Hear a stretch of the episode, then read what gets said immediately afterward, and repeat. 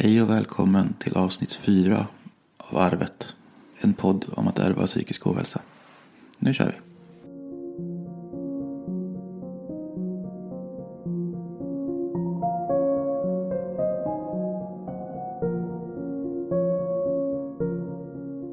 Ja, hej mamma. Hej Dennis. Hej, hej. Ja, det är måndag. Måndag morgon. Vi är lite trötta idag. Ja, lite grann. Får se hur det här går. Vi var ju på 40-årsfest i lördags. Ja. Jag är inte 20 längre så det känns fortfarande. Nej, man är inte 20 längre. Nej, Nej. inte. Väldigt konstigt när ens äldste son fyller 40. Ja, då har man kommit upp i åren. Ha, ha, ha. Jag ska inte säga så mycket. Ja. Nej, men det var trevligt. Det var väldigt trevligt. Jag vet inte om jag har så mycket mer att säga om veckan egentligen. Vi, Nej, den vi har ju inte precis börjat. med så mycket. Nej. Nej. Eh, jag tänkte på en sak, att vi pratade om min pappa förra gången. Ja. Jag har fått lite respons om det. Och eh, jag vill bara fylla i så här att eh, nej, min pappa var inte hemsk. Min pappa var en otroligt charmig person, mycket glad och skojfrisk och rolig och väldigt omtyckt av sina vänner och om kvinnorna. Min mamma älskar honom hela sitt liv, trots allt. Och jag älskar min mamma också, Mm, helt klart. Självklart. De var väldigt fina människor. Fast Ja, de var väldigt fina människor. Så att, eh, att jag har tagit åt mig och är så ledsen över det här så beror väl det på att jag har saknat honom i hela mitt liv. Att jag aldrig har haft någon pappa på det här sättet. Ja, det var klart. Men eh, vi hann ju aldrig prata om din pappa. Nej, vi hann inte Och göra det pappa. riktigt. Så att vi tar det nu. Mm. Shoot it Dennis. Ja, jag vill egentligen inte säga alldeles för mycket. Han är ju fortfarande vid livet och vi umgås ju och har en ganska bra relation. Eh, men det har ju varit lite problematiskt. Just med alkoholen främst. Men eh, som sagt, jag vill inte hänga ut någon. Han vet ju knappt att jag spelar in det här. Men han har ju alltid varit min eh, största kärlek här i livet egentligen. Han har ju verkligen varit den jag alltid tytt mig till. Och vid skilsmässorna så var det där jag ville vara främst. Med han och min bror. Och jag har ju varit den av oss tre bröder som aldrig riktigt sett eller tagit in pappas problem med att han dricker så mycket. Och jag har aldrig varit den som varit arg. Jag har liksom accepterat det på något vis. Eh, Medan mina bröder kanske varit arga och så verkligen sett det på ett annat sätt. Eh, Och jag har ju alltid stått på pappas sida och liksom det är lite det vi ska prata om idag med, med det här medberoende snackar vi om. Och att man liksom inte ser. Man kan inte ta in att den personen gör fel. Och jag har aldrig sett det så heller liksom. Jag har bara sett min pappa och jag älskar min pappa. Och Han kan liksom inte göra något fel. Din pappa har alltid varit den snällaste människan man kan tänka sig. Ja, verkligen. Han ställer alltid upp. Och, Han har alltid, aldrig kunnat sagt nej. Nej, verkligen inte. Det är därför man tycker om honom så mycket som barn. Att man fick allt. Man var liksom bortskämd. Vi var ju väldigt unga när vi träffades. Jag var 14 år. Och eh, varefter åren gick och alkoholen kom in mer och mer så klarade inte jag av det här med svek och lögner. Nej, man kan ju förstå det så efterhand. Eh, Han har ju alltid, han har alltid skött sig liksom. Det har inte varit något problem. Så han har alltid skött jobb och allting. Han klarar liksom vardagen. Men sen är det väl nu på vuxna år liksom när jag fick barn själv främst som jag verkligen har kunnat störa mig på det. Att visst han får dricka när det är helg och han är ledig men om vi har planerat att komma dit så kan han ju fan hålla sig nykter tycker jag. För det är flera gånger nu de senaste åren som jag verkligen varit så, så pass besviken och ledsen som jag liksom lämnat och åkt hem igen. Även fast jag hade planerat att vara kvar hos honom liksom. Och det ju hårt på mig. det förstår jag. Och liksom när man ser, tyvärr ser jag lite samma beteende min storebror också och det är liksom jävligt tungt. Jag har ju. Ja. jag själv haft, eller jag har aldrig haft problem med alkohol. Jag älskar att dricka alkohol och, och aldrig fastnat i det. Det- är nästan konstigt att jag inte gjort det för jag kan ju hålla mig ifrån det. Men när jag väl är på det så vill jag helst aldrig sluta liksom. Så det sitter ju liksom generna men jag har lyckats hålla mig Det- ifrån både alkohol och droger. Alltså det är ganska konstigt egentligen att jag ändå levt i det så pass länge. Det är ju en stor rädsla för mig att ni skulle hamna i samma beroende. Ja, det förstår jag ju. Och lite skadeglädje i och med att ni, att ni nu ser att du åker hem. Ja, precis. Jo, men det kan jag förstå. Men som sagt, vi tycker inte vi ska hänga ut någon Nej, enskild det person ska vi här. inte göra. Vi ska nog prata om problematiken mer runt om där vi har upplevt kanske. Vi ska ju prata om medberoende. Medberoende tenderar att komma från problemfyllda eller dåligt fungerande familjer. Detta förnekar de ofta. De avfärdar komplimanger och beröm och ofta är de rädda för att bli avvisade och tror innerst inne att de inte duger.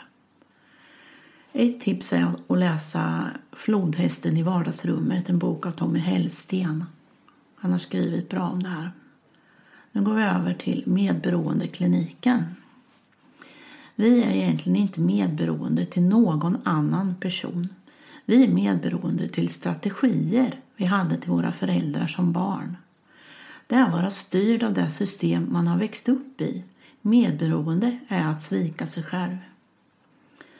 Psykisk ohälsa är resultatet av vårt medberoende. I medberoendet är vi förlorare då vi hela tiden måste ha en yttre kraft att kämpa mot eller tillfredsställa. Det som vi är offer för blir också vägledande. Det kostar och vi går på minus när vi förlorar oss i det. Därav att vi måste addera ett utagerande beroende som ger en känsla av att vi får något. I det utagerandet har vi kontrollen och kan inte bli svikna. Det lindrar smärtan och tryggar för stunden. Otryggheten vi bär för att vi överger oss själva. Kontrollen över livet kväver vårt liv. Vi har svårt att knyta an. Tilliten saknas. Vi dras till människor som påminner om hur vi kände oss som barn. Kände vi oss övergivna så dras vi till ensamma människor. Vi flyttar in i andra och låter dem styra oss. Vi har svårt att uppfatta gränser och känna tillit. Vi vet inte riktigt vilka vi är och tar då roller och identiteter i situationer som vi tror gagnar andra. Vi har svårt att ta ansvar för oss själva och tar, tar då gärna ansvar för andra istället och överlåter ansvaret om oss på dem. Vi blir beroende av sensationskänslan då vi upplever att vi har kontroll. Den känslan att det är det vi försöker leva på. Vi får då vara offer och slippa ansvar. Det är ett rop på hjälp. Medberoende är något vi är i all olika grad. En själslig obalans. Vi får svårt att komma nära personer. Vi vet inte riktigt på vilka promisser vi har rätt att existera. Vi styrs av en bild om hur vi vill vi ska vara. Vilka vi borde vara. Vi existerar genom andra. Vi tar positioner och roller i relationer till någon och överlämnar då makten då vi är styrda av andra. Vi styrs av skuldkänslor som i sin tur skapar skam. Vi står inte stadigt själva. Det resulterar i att vi blir gränslösa. Gränser löses upp och vi flyter samman med andra. Därför vet vi sällan vem vi är, vad vi är. Vi lider brist på mognad av att vi inte har fått vara barn fullt ut då vi fick ett vuxenansvar tidigt. Rädslan för att bli avvisade gör att vi avvisar. Det som skett är att vi förlorat oss till förmån för ett familjesystem som styrt vår uppväxtfamilj. Vi har fått ansvar när våra föräldrar inte förmått hantera situationen. Det är ett systemtrauma. När vi som vuxna sen får en känsla av att vi kan bli uteslutna, att det finns villkor för vår existens eller när en känsla blir för stark eller att någon kommer oss för nära så väcks såret inom oss från när vi var små. Såret som är hur vi inte kände oss respekterade och nu kan bli avvisade igen. Vi tas ifrån förmågan att ta ett eget ansvar för oss själva. Vi måste offra oss för andra. Vi försöker bli rätt istället för sanna mot oss själva. Kliniskt sett så handlar det om att skapa nya synapskopplingar i hjärnan. Men mänskligt sett är att få vara i ett sammanhang utan att behöva prestera. Det kan bara ske då vi släpper våra gamla strategier och mönster. För att det ska ske behöver vi vara i en miljö som är trygg och tillitsfull, där det värnas om gränser. Då skapas utrymme för vårt innersta och ta den plats där annars egot tar över. Vi behöver få nya perspektiv på oss själva. Där förmår vi se till helheten, hela oss själva. Då kan vi börja skapa en tillit, först till oss själva, sedan till livet och sedan till andra. Jag är alltså lösningen. Ja, det är helt jävla otroligt där hur mycket man känner igen sig. Det är som vi sa, att liksom historien upprepar sig. Ja, det är så, verkligen. Allt man har. För man vet ju inget annat än det man har fått lära sig som barn. Nej, precis. Om man har trauma som barn så tar man med sig det in i sitt vuxenliv. Ja, men så är det. Verkligen. Även om man liksom vet att så ska man inte göra så är det ändå det enda man kan göra. Ja, det är där man lärt sig. Det sitter djupt. Det är verkligen så där att... Ja, det var mycket information på en gång. Ja, det var mycket. Det, jag hänvisar till att ni själva också går in och läser eh, det här. Om ni känner att ni vill veta mer så läs på Medberoendekliniken. Men just det där att man tar ansvar för en annan person. Dels för att man liksom livrädd för att folk ska veta. Så att man ser det nästan som sitt eget ansvar att ingen ska få veta. Och att... Ja. Men Ja, jag kan ju känna svårt. att det här med medberoende och GAD, att det går lite hand i hand. ja, det är mycket som påminner om varandra. Och just det att man lämnar över sitt eget mående till någon annan och istället tar hand om någon annan. För att slippa liksom ta tag i sig själv på något vis. Så man lever liksom via andra. Både med sin oro och ja, men man låter andra ta beslut åt en. För att man ska slippa göra det själv. Och då tar man liksom hand om någon annan istället för att behöva ta hand om sig själv. Och det, Och till slut vet man ju inte vad man behöver själv. nej. För att det är den andres behov man hela tiden ser. Ja, men precis. Alla andras behov. Att man liksom presterar enbart för att andra ska tycka om en och tycka att den gör rätt. Ja. Sen mår man inte bra själv i det. Alltså, Man kanske inte ens trivs. Just det där att där man skulle trivas bäst är någonstans där man absolut inte behöver prestera. Där man kan vara helt naken, bara sig själv. Precis. Och den platsen har jag nog fan aldrig hittat i hela mitt liv. Jag försöker ju alltid vara omtyckt och att folk ska se mig Ja. som den jag vill vara, inte som den jag är. Men då är man ju så rädd för att de ska upptäcka att man är ju den där bluffen. Ja, precis. Som man Man själv går alltid tycker med att känsla, man liksom. är. För att man alltid oroar sig för tokiga saker. Och man eh, säger ju aldrig egentligen vad man tycker. Nej, man säger vad som... Vad förväntas av en? Ja, precis vad man tror förväntas av en. Ja, Oftast vill ju de flesta bara ha sanningen och ha den riktiga Dennis. Inte liksom att man spelar någon roll. Men jag har väl också insett nu mycket under KBT att den här rollen jag tror att jag spelar, det är ju mycket jag ändå. Kanske att det har format mig, att jag har blivit den personen. Att jag har spelat den så pass länge sedan och är den personen. Eller att det faktiskt är så att jag är den personen. att det lyser igenom ibland liksom. det kan ju vara så. Mm, men jag, Men oftast eh, tänker man väl så att den här fina personen som jag ser ibland, det är den jag spelar. ja, men precis, Men tänk det om jag, det är så att man faktiskt är den där fina personen. Mm, Men det är det jag har trott att det är en roll jag spelar. Jag går in i liksom, när jag kanske är på jobbet, när jag är med vänner, att jag liksom spelar en lite bättre version av mig själv. Ja. Men det är ju snarare tvärtom jag läst, lärt mig nu under KBT. Att jag är ju faktiskt den personen. Det är den som lyser igenom när jag trivs. Och visserligen så självklart går det åt mer energi att kanske spela när man är på jobbet eller så. va. Men jag inte just känner så den dagen. Men det är trots allt den personen jag är liksom. Den jag, den jag vill vara hela tiden också. Jag är inte lika trevlig som jag spelar att vara. Nej, det är man ju inte. Är man ju inte. Tankarna i huvudet är Man något helt tänker ju annat. ibland att fan om jag finge säga bara vad jag tycker. Mm. Och ibland på Facebook när man ser att någon har skrivit och frågat någonting och så har man ju lust att svara, är du dum i huvudet eller? Jo, det Men ganska är, är det ens riktiga jag då eller? Det är ju att, det, att man reagerar på vad folk skriver, det är något inre. Så klart man har ju alltid något inre hat man går med. Och det ska ju inte få läcka ut. Det är bättre att hålla det Ja. inom sig faktiskt. Det är ju så. Det där hatet som man har mot allt och alla. Det, Ja, men det är ju, folk är ju dumma i huvudet, det är ju bara att inse.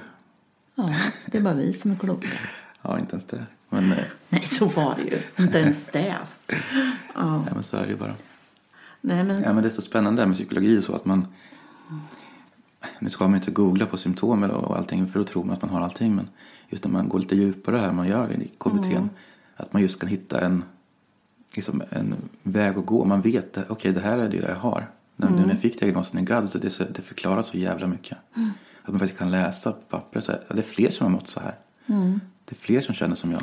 Att det finns en diagnos. Ja, men alltså att man kan ha någonting att gå på. Och en diagnos för mig är jävligt viktigt att det inte, att det inte blir en ursäkt.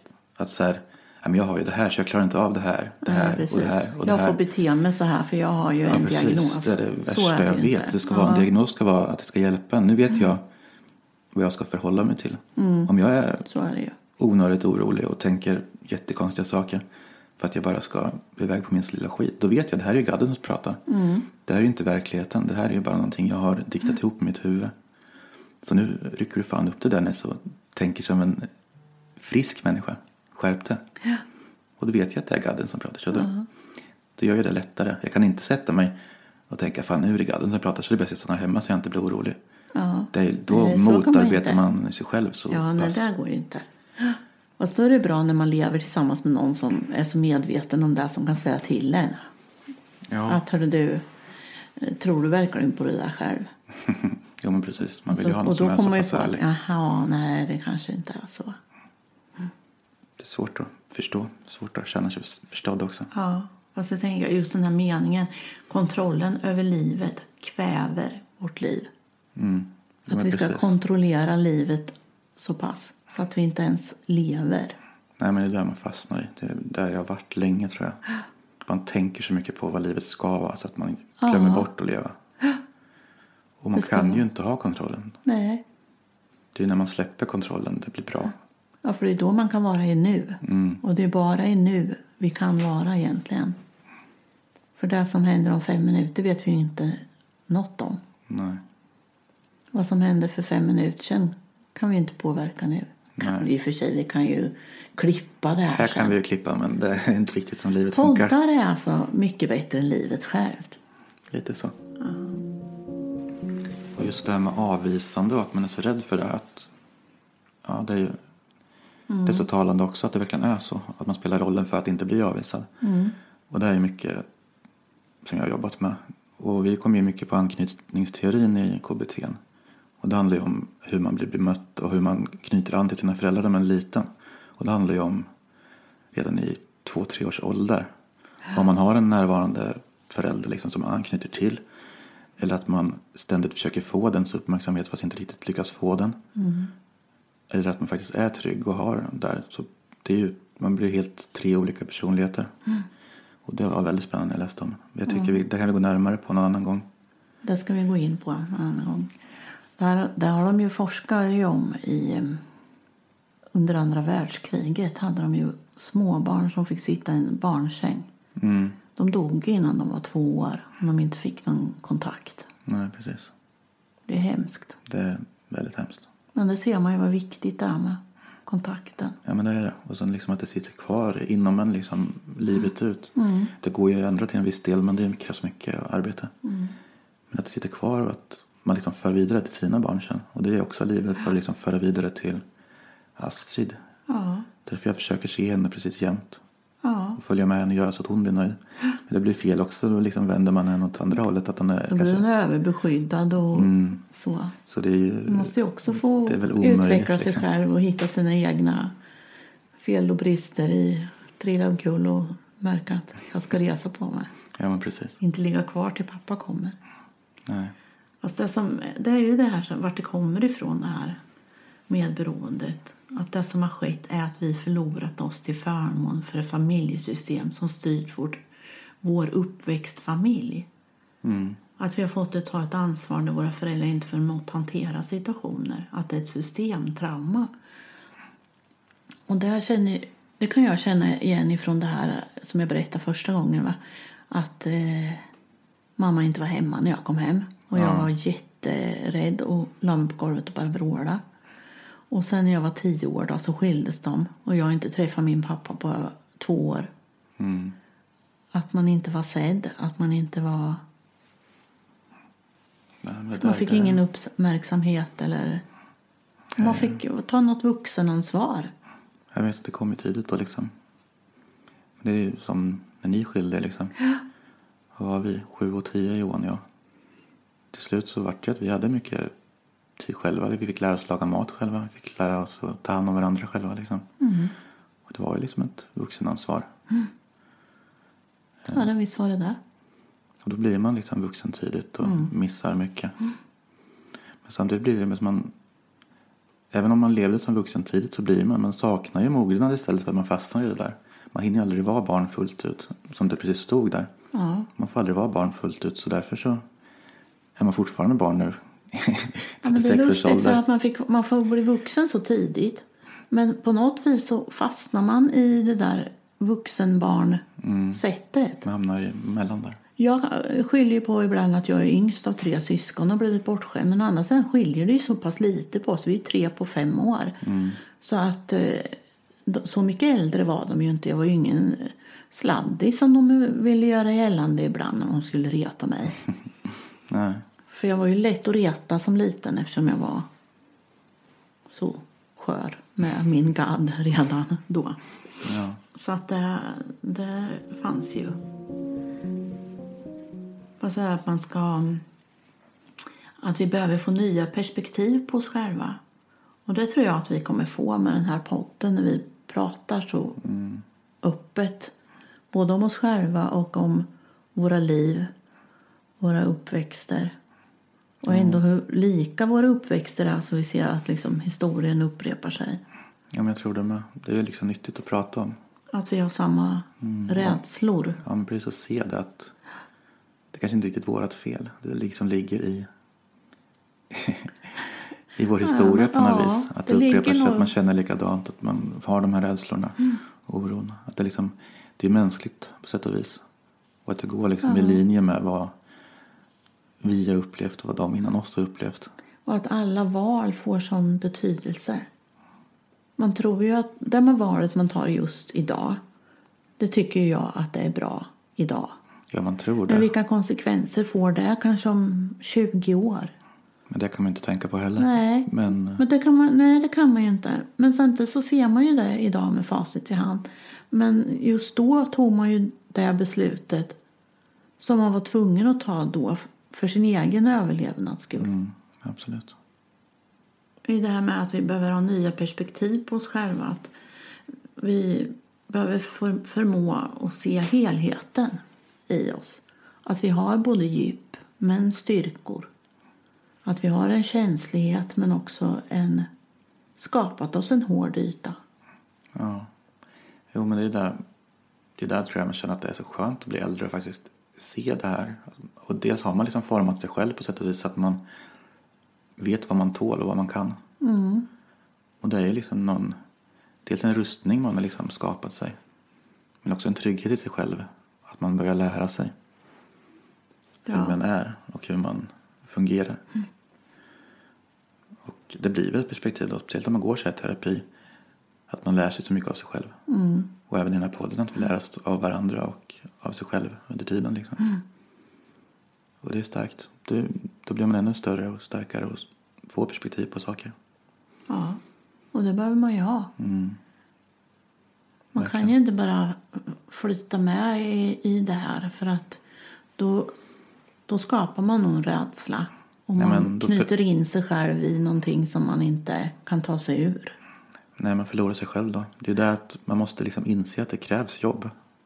Man kan inte bara gömma sig bakom den här diagnosen. Och, ja, man måste ta tag i det. Jobba mot det. Ja. Och lite med det. Alltså man tar med sig det. Samtidigt, KBT med den här ACT-inriktning som jag gick, den är jättebra för att får man acceptera. Man får lära sig acceptera att man har den här ryggsäcken med sig. ja, Att jag, att jag har tagit de här besluten och de besluten var de beslut jag kunde ta då.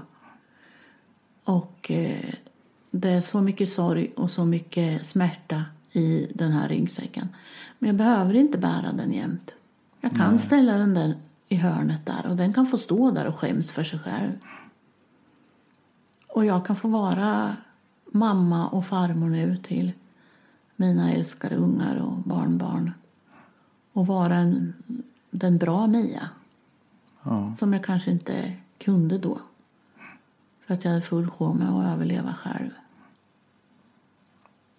Det är så. Man måste kunna släppa och förlåta. Kan man förlåta allt? Allt går inte att förlåta, men det går att leva med det. Ja, det gör det. Man måste lära sig att leva med saker och ting. För det satt djupa spår, men man måste ändå liksom leva vidare med det.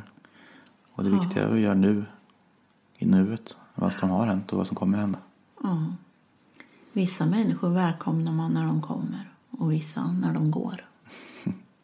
Ja, Det är bra.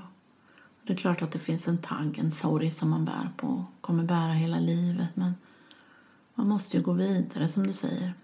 Stanna och bara sörja och gnälla gillar ju inte något. Mitt mående kan ju bara jag påverka. mm. Blir jag glad av tårta, då äter jag tårta. Ingen annan kan ju säga att jag varken får äta eller nej. tvinga mig att låta bli. Men det är så mycket handlar om att leva stunden, att man, man får liksom unna sig och liksom släppa det där oron för allting. Ja, Att man just tar det och äter som man vill äta. Inte vad som och det är inte bara man med borde. mat utan liksom att Det är vad man gör. att man liksom. får, vad man gör. mm. Man tar den där kramen som man vill ha och man eh, Mm. Tar den där promenaden man vill ha just nu. Försöka göra det man tror man mår bäst av. Ja, Istället för att göra det man som då hjärnan andra- talar om en Ja, säger att man ska göra. det här förväntar nog eh, maken att jag gör. Mm. Nej, jag vill inte göra det. Jag vill göra det här. När jag gick på KBT då fick jag rita en buss varje gång. Och ehm, det var alltså min buss. Det var en folkabuss med blommor och peace-märken på. Flower Power, hippiebuss. Och eh, numera är det ju jag som kör min buss. Det har ju inte alltid varit det. Jag har tre passagerare i min buss. Det är Ågren. Det vet ni alla vem det är. Herr Ångest. Och sen har jag Narren. Han som alltid ljuger. Som skapar oro. Och eh, så har jag Dolly. Och det är hon som är så här superkvinnlig med högklackade skor och nagellack och förlängda nagellack och hår och allt en sån kvinna som jag inte är. Men som jag ibland har trott att jag måste vara. Eh, de får inte sitta längst fram i min buss längre. Ju längre jag kommer med mig själv så längre bak i bussen får de flytta. Ibland försöker de att flytta fram men då stoppar jag och säger du sätter dig längst bak. Ågren han kommer ju nu och då. Narren kommer ju nu och då. Ågren är min ångest och narren är min gadd. Mm. Men jag har blivit ganska bra på att köra min egen buss. Det är bra. Det handlar ju om att liksom ta kontrollen. Själv. Dennis, hur ser din buss ut?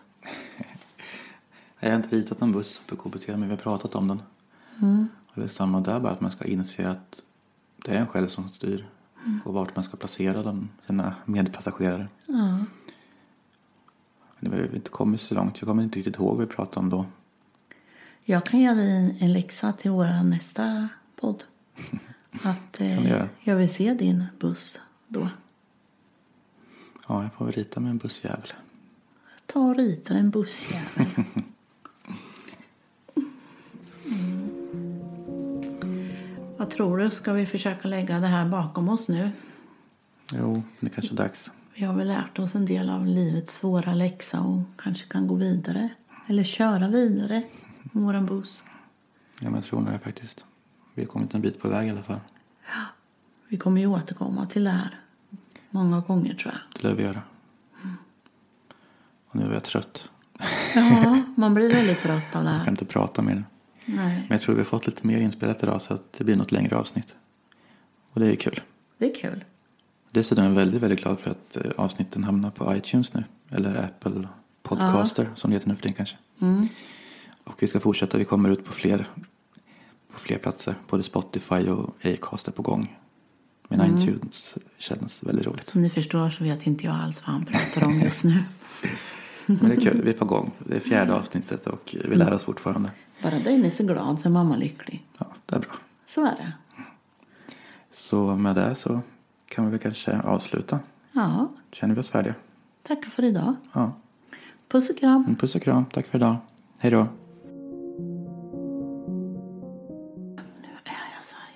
Ska vi läsa? Jag ska ju läsa, vad dum i huvudet jag är. Läs. Läs. Snacka inte.